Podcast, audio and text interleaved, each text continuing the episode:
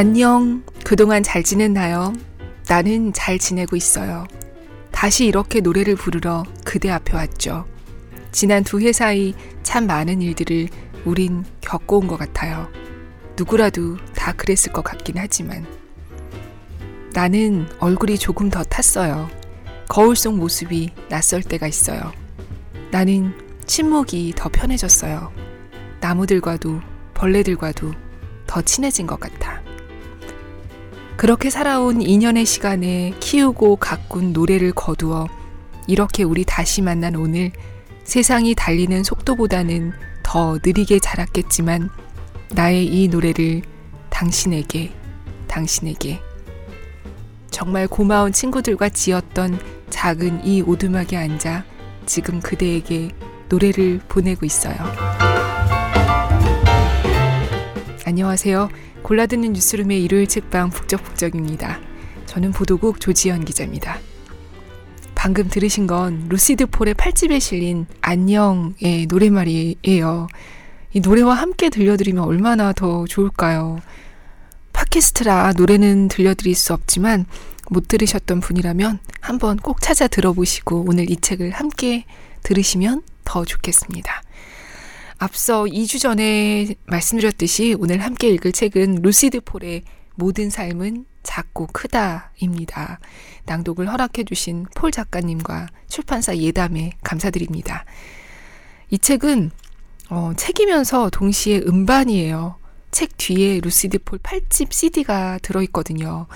책도 표지부터 속지, 사진, 글씨 다 굉장히 아름답습니다. 표지에 루시드폴이 산책하는 뒷모습이 이렇게 흔들리듯이 찍힌 사진이 실려 있는데요. 책을 읽는 내내 뭔가 이 폴 작가님의 앨범을 보는 듯 하기도 하고 일기를 함께 읽는 듯한 느낌도 들었습니다. 글과 글 사이에는 이번 8집의 노랫말이 실려 있는데요.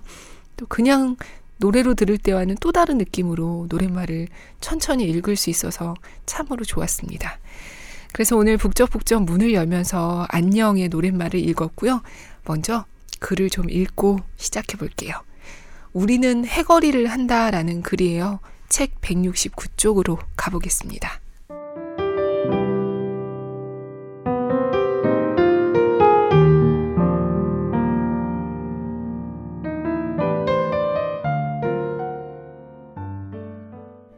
과실나무를 키워본 사람이라면 누구나 알겠지만 나무는 매년 똑같은 양의 열매를 맺지 않는다.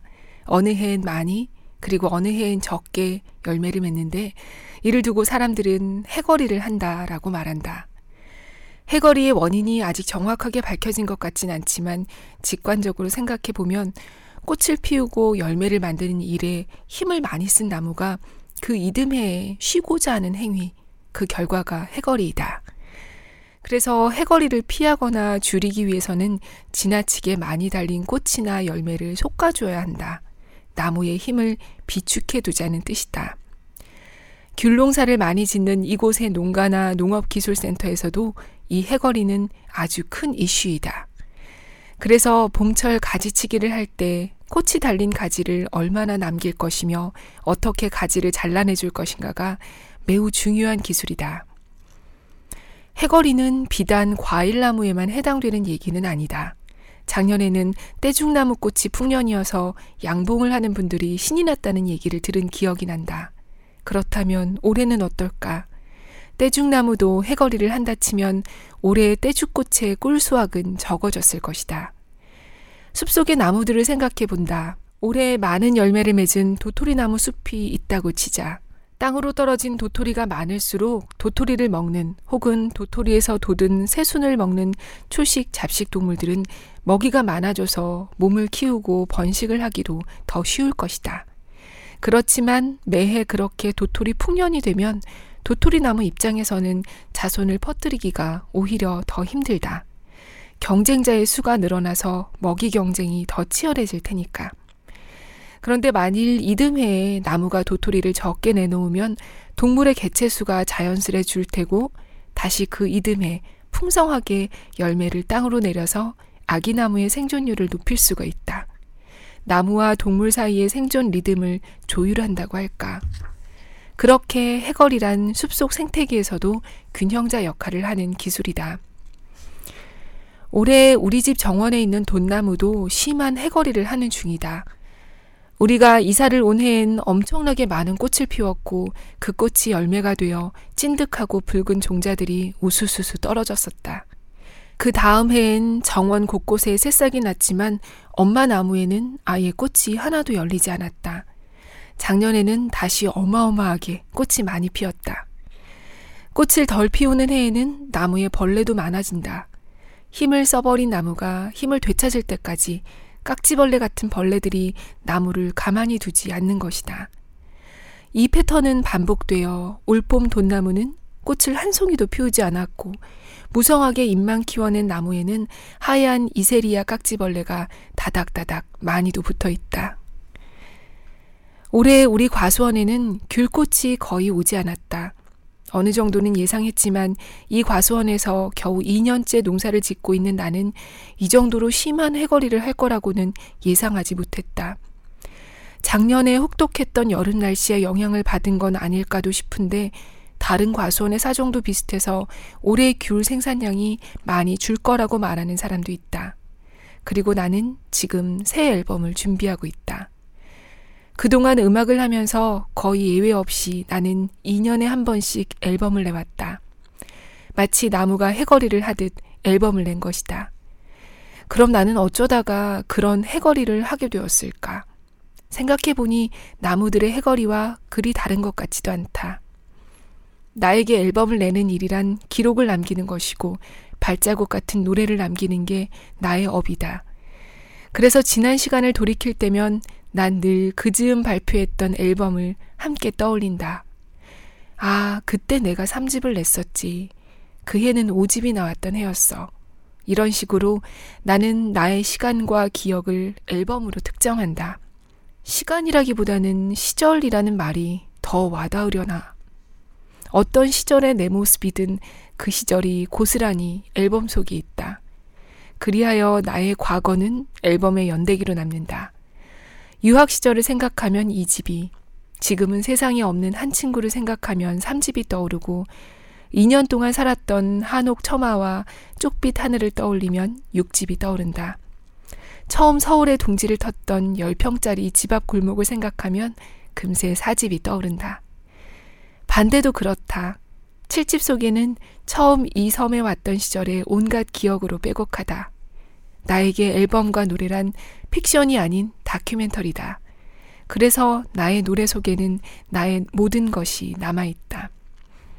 그렇다면 왜 2년일까? 2년보다 더 길어진다면 음악적으로 너무 느슨해지고 그렇다고 매해 앨범을 내는 것은 내 능력 밖의 일이다. 나무가 꽃을 틔우고 열매를 맺는 것이 1년의 일이듯 한 장의 앨범을 낸다는 것도 꼬박 한 해의 일이니까. 그 숨가쁘고 고된 한 해의 작업을 마치고 나면 나무도 나도 몸도 마음도 쉬고 다시 무언가를 차곡차곡 쌓을 시간이 필요하다. 눈앞에 보이는 저 귤나무처럼 나도 충전의 시간을 1년으로 두는 것이다. 앨범 작업에 들어가기 전에 가장 먼저 하는 것은 내게 무엇이 쌓여 있는가를 돌이키는 일이다. 음악의 스타일이든 실험하고 싶은 것이든 멜로디든 편곡의 아이디어든 가사의 주제든 제목이든 마음과 기록 속에 쌓아둔 것들은 모조리 다 꺼내놓는다. 그리고 그것을 움켜쥐고 작업을 시작한다. 나는 곡과 가사가 같이 엮여 나올 때 비로소 노래가 만들어졌다라고 정의한다. 그렇게 곡을 엮는 작업은 가장 많은 힘을 쓰는 과정이다. 나무가 꽃을 틔우는 일과 같다.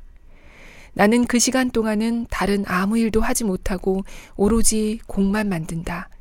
갈 수 있는 한 가장 깊은 곳으로 들어가지 않으면 노래를 써낼 수 없다. 그렇다고 마냥 잠겨만 있을 수는 없기에 최대한 한 호흡에 짧고 깊게 몰아붙인다. 스킨다이버나 해녀처럼 온 숨을 모았다가 한 번에 깊이 들어갔다 나와야 한다. 매년 앨범을 내거나 매달 곡을 만들어낼 수 없는 또 다른 이유이다.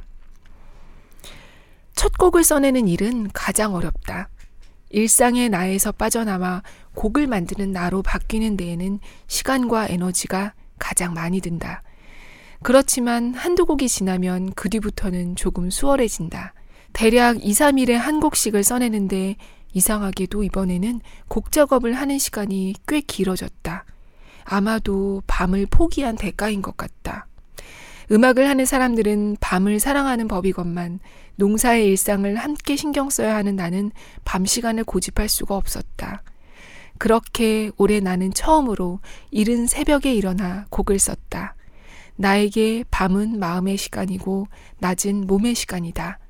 해가 뜨고 시곗바늘이 낮으로 향하면 마음에 걸려있던 마법이 점점 풀리는 것을 느낀다. 밤은 길지만 새벽은 순식간에 물러간다.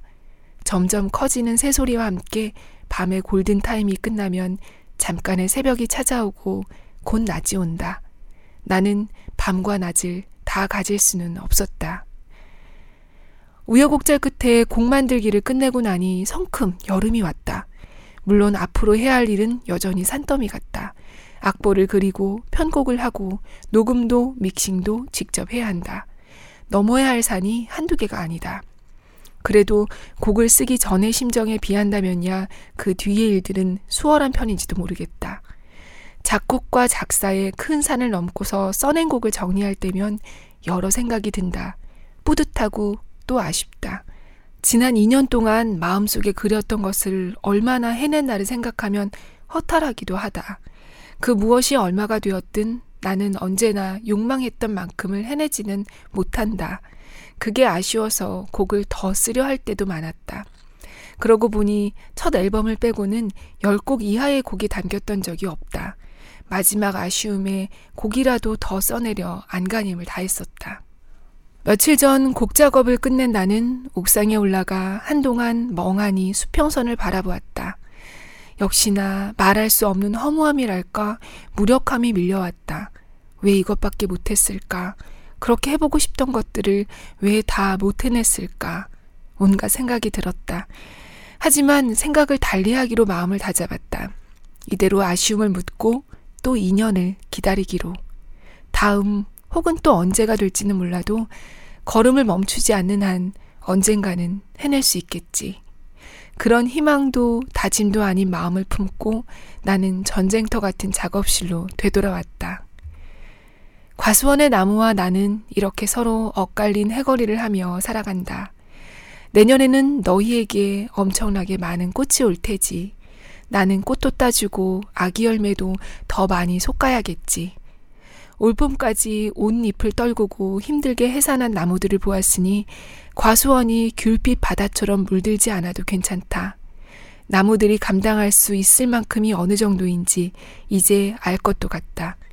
딱 그만큼만 남기고 모두 땅과 나무에게 되돌려줄 것이다.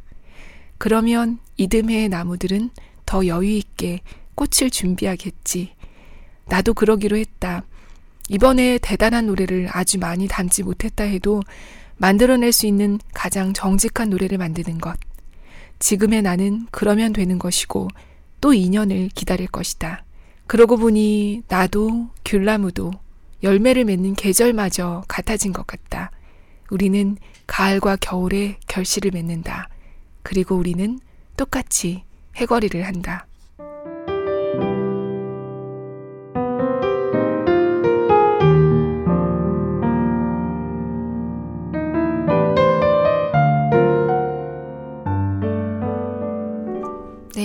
루시드폴의 이번 앨범은 이 글에서 들으셨듯이 해거리처럼 2년 만에 나왔습니다. 2년 전에 루시드폴은 때 아닌 홈쇼핑으로 유명했었죠. 당시 홈쇼핑 새벽 시간대에 직접 농사지은 귤과 음반을 같이 팔아서 굉장히 화제가 됐던 거 기억하시죠? 저는 그때 그게 가짜뉴스인 줄 알았어요. 루시드폴이 귤 모양 모자까지 쓰고 홈쇼핑에서 귤을 팔았단 말이야? 말도 안 돼. 믿을 수 없어. 그랬는데 지금은 뭐 홈쇼핑 레전드 방송으로 꼽히고 있죠. 그런데 저는 내내 루시드폴이 귤 농사를 짓는다는 건 알고 있었지만 농사 짓는 모습이 사실 잘 상상은 안 됐었거든요. 그런데 이번 책을 읽으면서 아, 폴 작가님은 정말 폴 농부이기도 하구나 실감했고 또 어떤 생각으로 자연을 대하고 농사를 짓는지 많이 알게 됐습니다. 이번엔 꽃이 온다라는 글 중에서 일부를 읽어볼게요.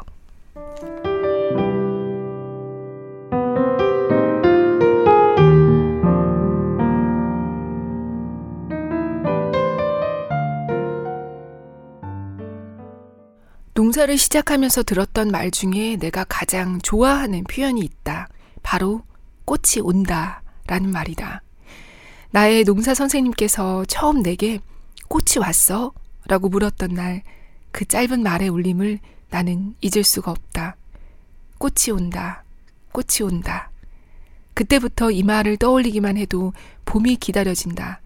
나는 지금 감귤꽃이 오기를 기다리는 중이다. 그런데 아쉽게도 올해에는 그렇게 많은 꽃이 오지는 않을 것 같다. 생각해보면 올해는 우리 부부에게 참 특별한 해이다.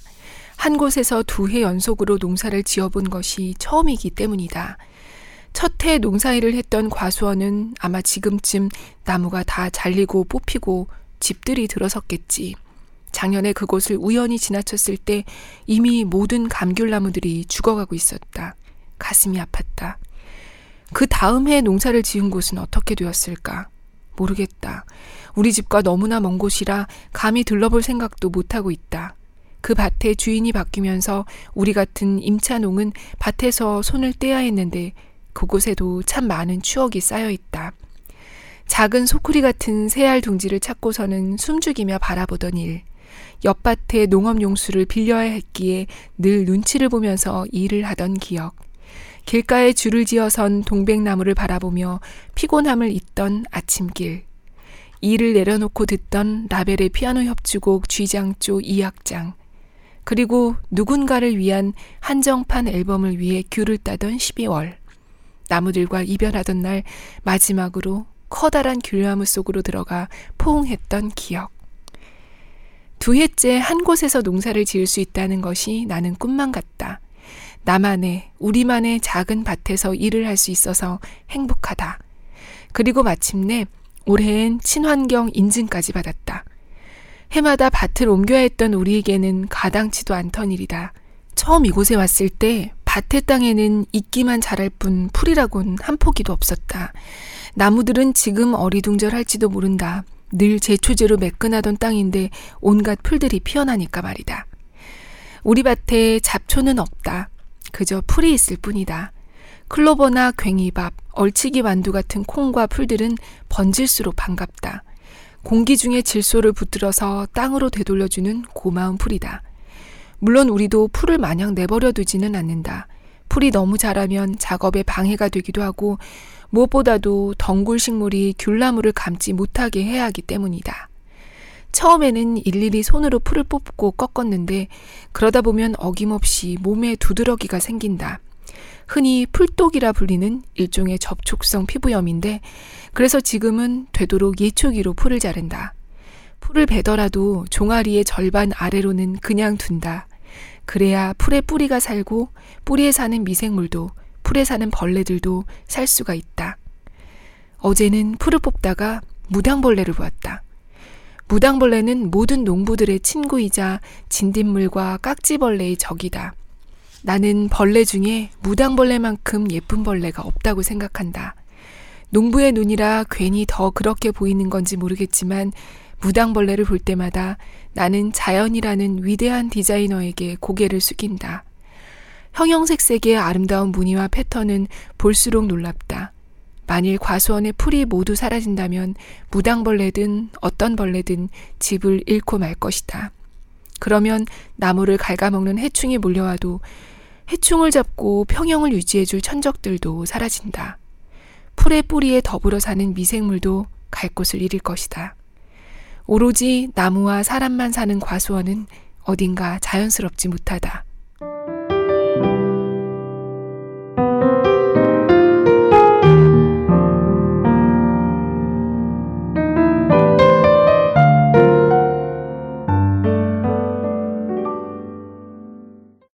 오로지 나무와 사람만 사는 과수원은 어딘가 자연스럽지 못하다는 이 폴롱부의 생각은 책 곳곳에 드러나 있어요.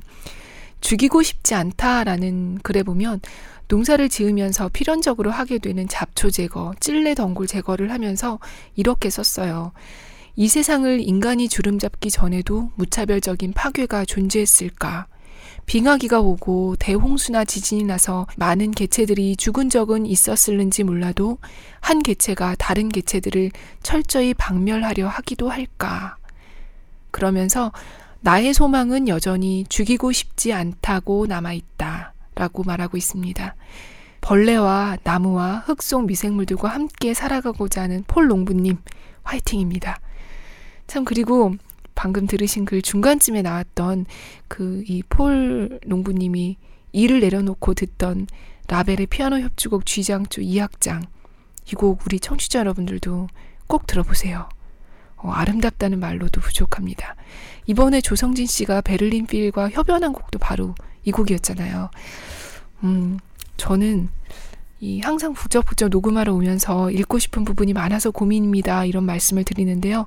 이번 책은 더욱더 그랬어요. 외지인인 이 루시드폴이 제주에 가서 처음엔 남의 땅을 빌려 농사를 시작하고 친환경 농법으로 애를 써서 농사를 지어가고 또 그 와중에 오두막을 짓고 곡도 쓰고 이렇게 하나하나 읽어가는 과정에 읽는 저에게도 그 과정들이 참 소중했기 때문인 것 같아요. 하지만 다 읽을 수는 없기에 오늘도 아쉽습니다. 책 94쪽에 지난 여름 그리고 겨울이라는 글 중에 이런 부분이 있습니다.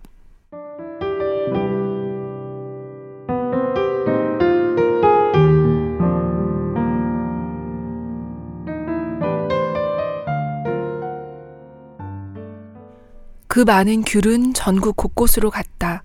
우리 귤을 받아본 사람들은 모두가 한결같이 기뻐했다. 나는 이것이 마법 같다. 하지만 나는 마법사가 아니다. 곁에서 마법사를 도와주는 보조역, 그 정도가 아닐까 싶다. 그런 마법사 나무들과 함께 살아가고 있고 그들에게 티끌만한 도움이라도 줄 수 있는 것이 나는 기쁘다. 그래서 누군가 농부가 무엇이냐라고 묻는다면 나는 이렇게 대답할 것이다. 농부는 돌보는 사람입니다. 무엇도 거스르지 않고 돌보고 결실을 되돌리는 사람. 그게 농부입니다.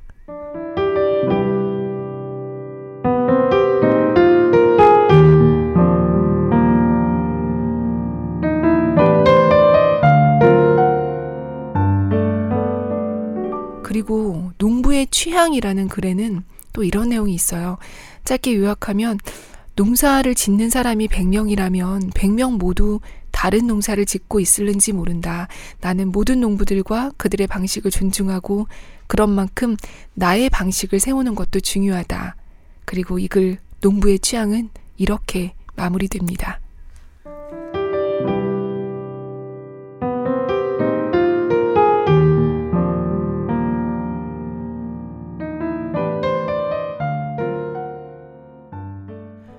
취향이란 묻지 않으면 헷갈리는 것이다.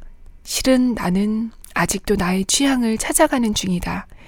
이것을 굳이 철학이나 신념이라고 말하고 싶진 않다. 그렇게 되는 순간 원래도 보수적인 농부의 삶이 더 딱딱하게 굳어져 버리진 않을까 두렵다. 그냥 취향이란 말, 이 말이 나는 딱 좋다. 나의 취향에 맞춰서 나의 나무들을 돌보는 일, 그게 나의 농사고 나는 그런 농부로 살아갈 뿐이다.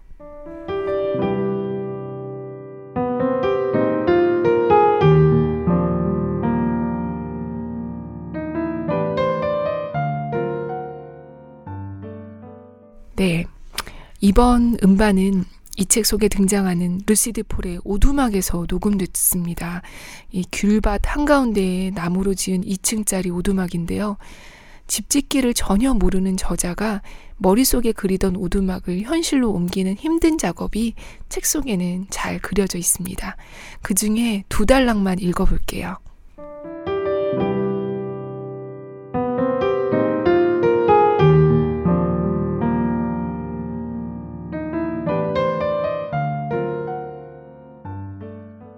오두막에 들르는 사람들, 주로 남자들은 거의 한 번씩은 다 오두막의 벽을 두드려본다. 튼튼하게 보이지 않아서인지 남자들의 본능인지 모르겠다.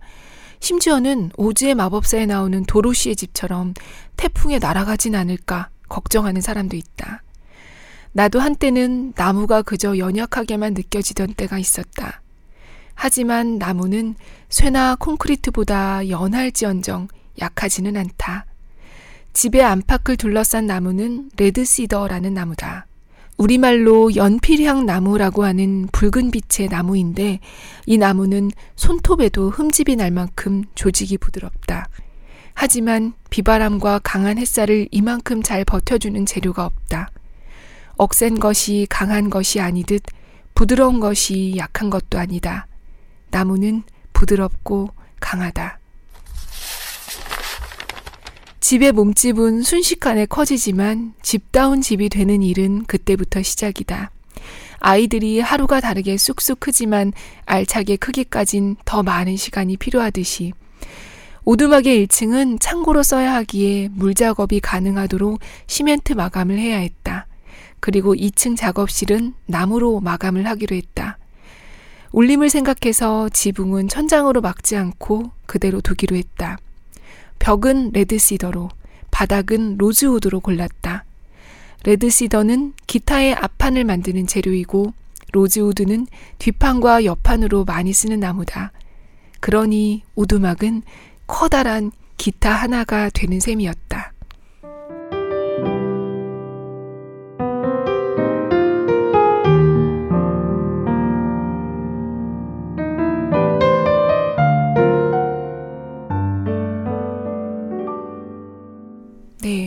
커다란 기타 같은 오두막, 멋지죠?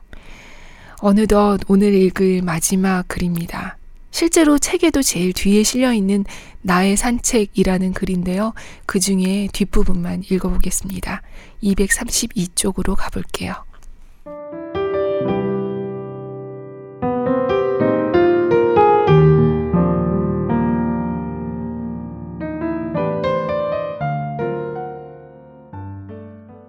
음악은 산책이다.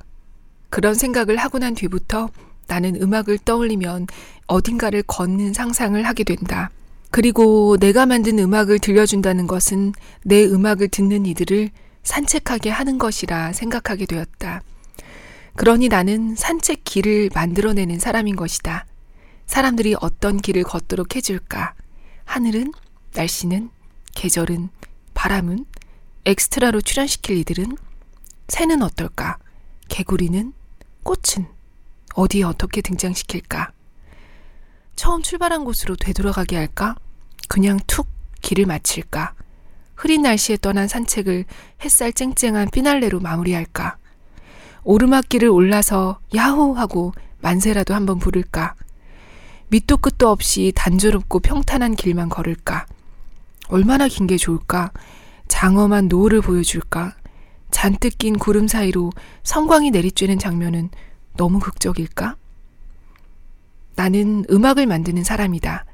그중 내가 주로 하는 일은 멜로디와 가사가 한 몸인 노래를 만드는 일이다. 소리는 우주의 것이지만 노래는 사람의 것이다. 새의 노래가 새의 것이고 늑대의 노래가 늑대의 것이고 맹꽁이의 노래가 맹꽁이의 것이듯이 노래를 듣는다는 건 노래를 부르는 사람과 함께 산책을 떠나는 일이다.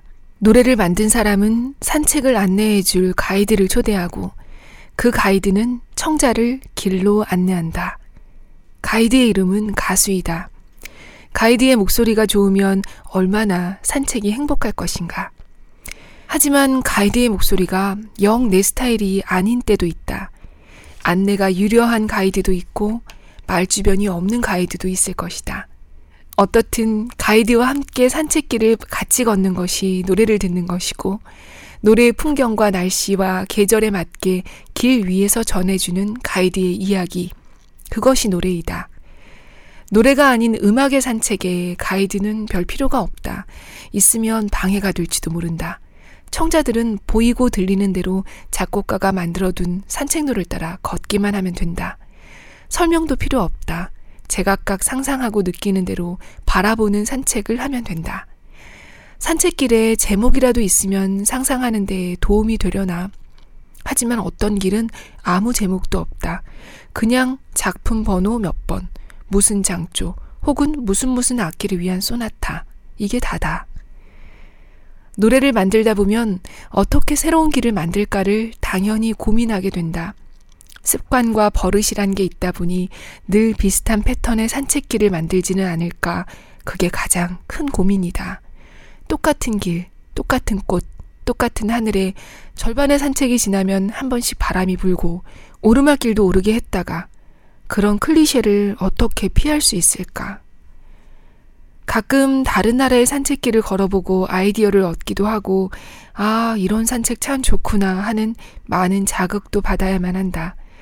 도저히 흉내낼 수 없는 아름다운 길을 걷다 보면 좌절할 때도 있다.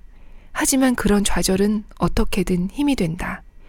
맑은 날 장조도, 흐린 날 단조도, 맑았다가 흐려지는 날도 전조시키기 필요하다.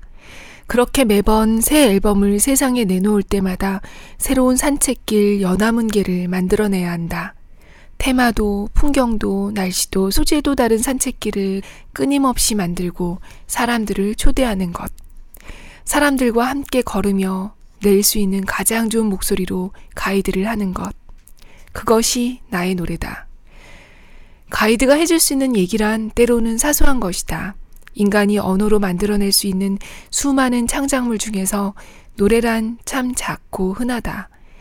웅장한 연설이나 촘촘한 논문이나 화려한 색채의 문학에 비한다면 나 같은 산책 가이드가 더듬더듬 읊어주는 노래는 정말 작다. 그 작은 것. 하지만 나는 그 작은 노래가 좋고 노래를 만드는 일을 나에게 준 누군가에게 감사하며 산다. 아프리카로, 일본으로, 아르헨티나로 하루에도 몇 번씩 나는 산책을 간다. 가이드의 말을 알아듣든 그럴 수 없든 내겐 별 문제가 안 된다. 나는 그냥 귀를 열고 가이드의 표정만 보면서 걷다 와도 된다. 그러다가 한두 마디라도 알아들을 수 있다면 그건 아주 기쁜 덤이다. 내 가이드를 이해하지 못하는 외국의 손님들도 나와 함께 산책을 하는 데에는 큰 문제가 없다. 사람이기에 통하는 말 이상의 말, 그런 노래가 나는 참 좋다. 저녁이 되었다. 나는 또 고민을 한다. 오늘은 보현과 어디로 산책을 갈까? 우리가 함께 산책할 수 있는 길이 더 많다면 얼마나 좋을까? 나는 세상에 존재하는 더 많은 길을 걸어보고 싶다. 더 다양하고 예기치 못한 길로 나를 안내해 줄 그런 길을 많이 걷고 싶다. 익숙한 아름다움의 가지수만 늘리기보다 하며 갸우뚱할지언정 가보지 못한 길을 걸어보고 만들어내고 싶다.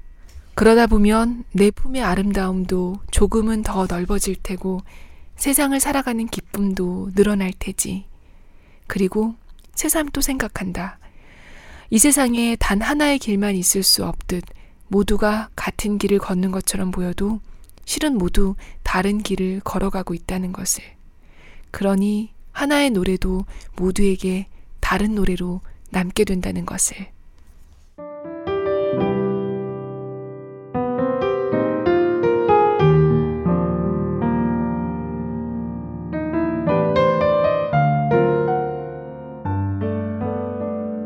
네, 책에는 산책하는 루시드폴의 뒷모습과 반려견 보현의 모습, 숲, 바닷가, 그리고 파도 사진이 여러 장 실려 있어요.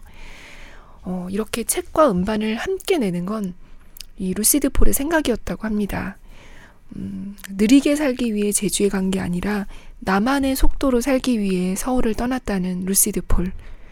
나의 속도는 무엇인가 생각해보고 싶으신 분들께 이 책 모든 삶은 작고 크다 추천합니다. 오늘도 긴 시간 들어주셔서 감사합니다. 차가운 날씨지만 마음은 따뜻한 일요일 보내시고요. 저는 2주 뒤에 찾아뵐게요. 안녕히 계세요.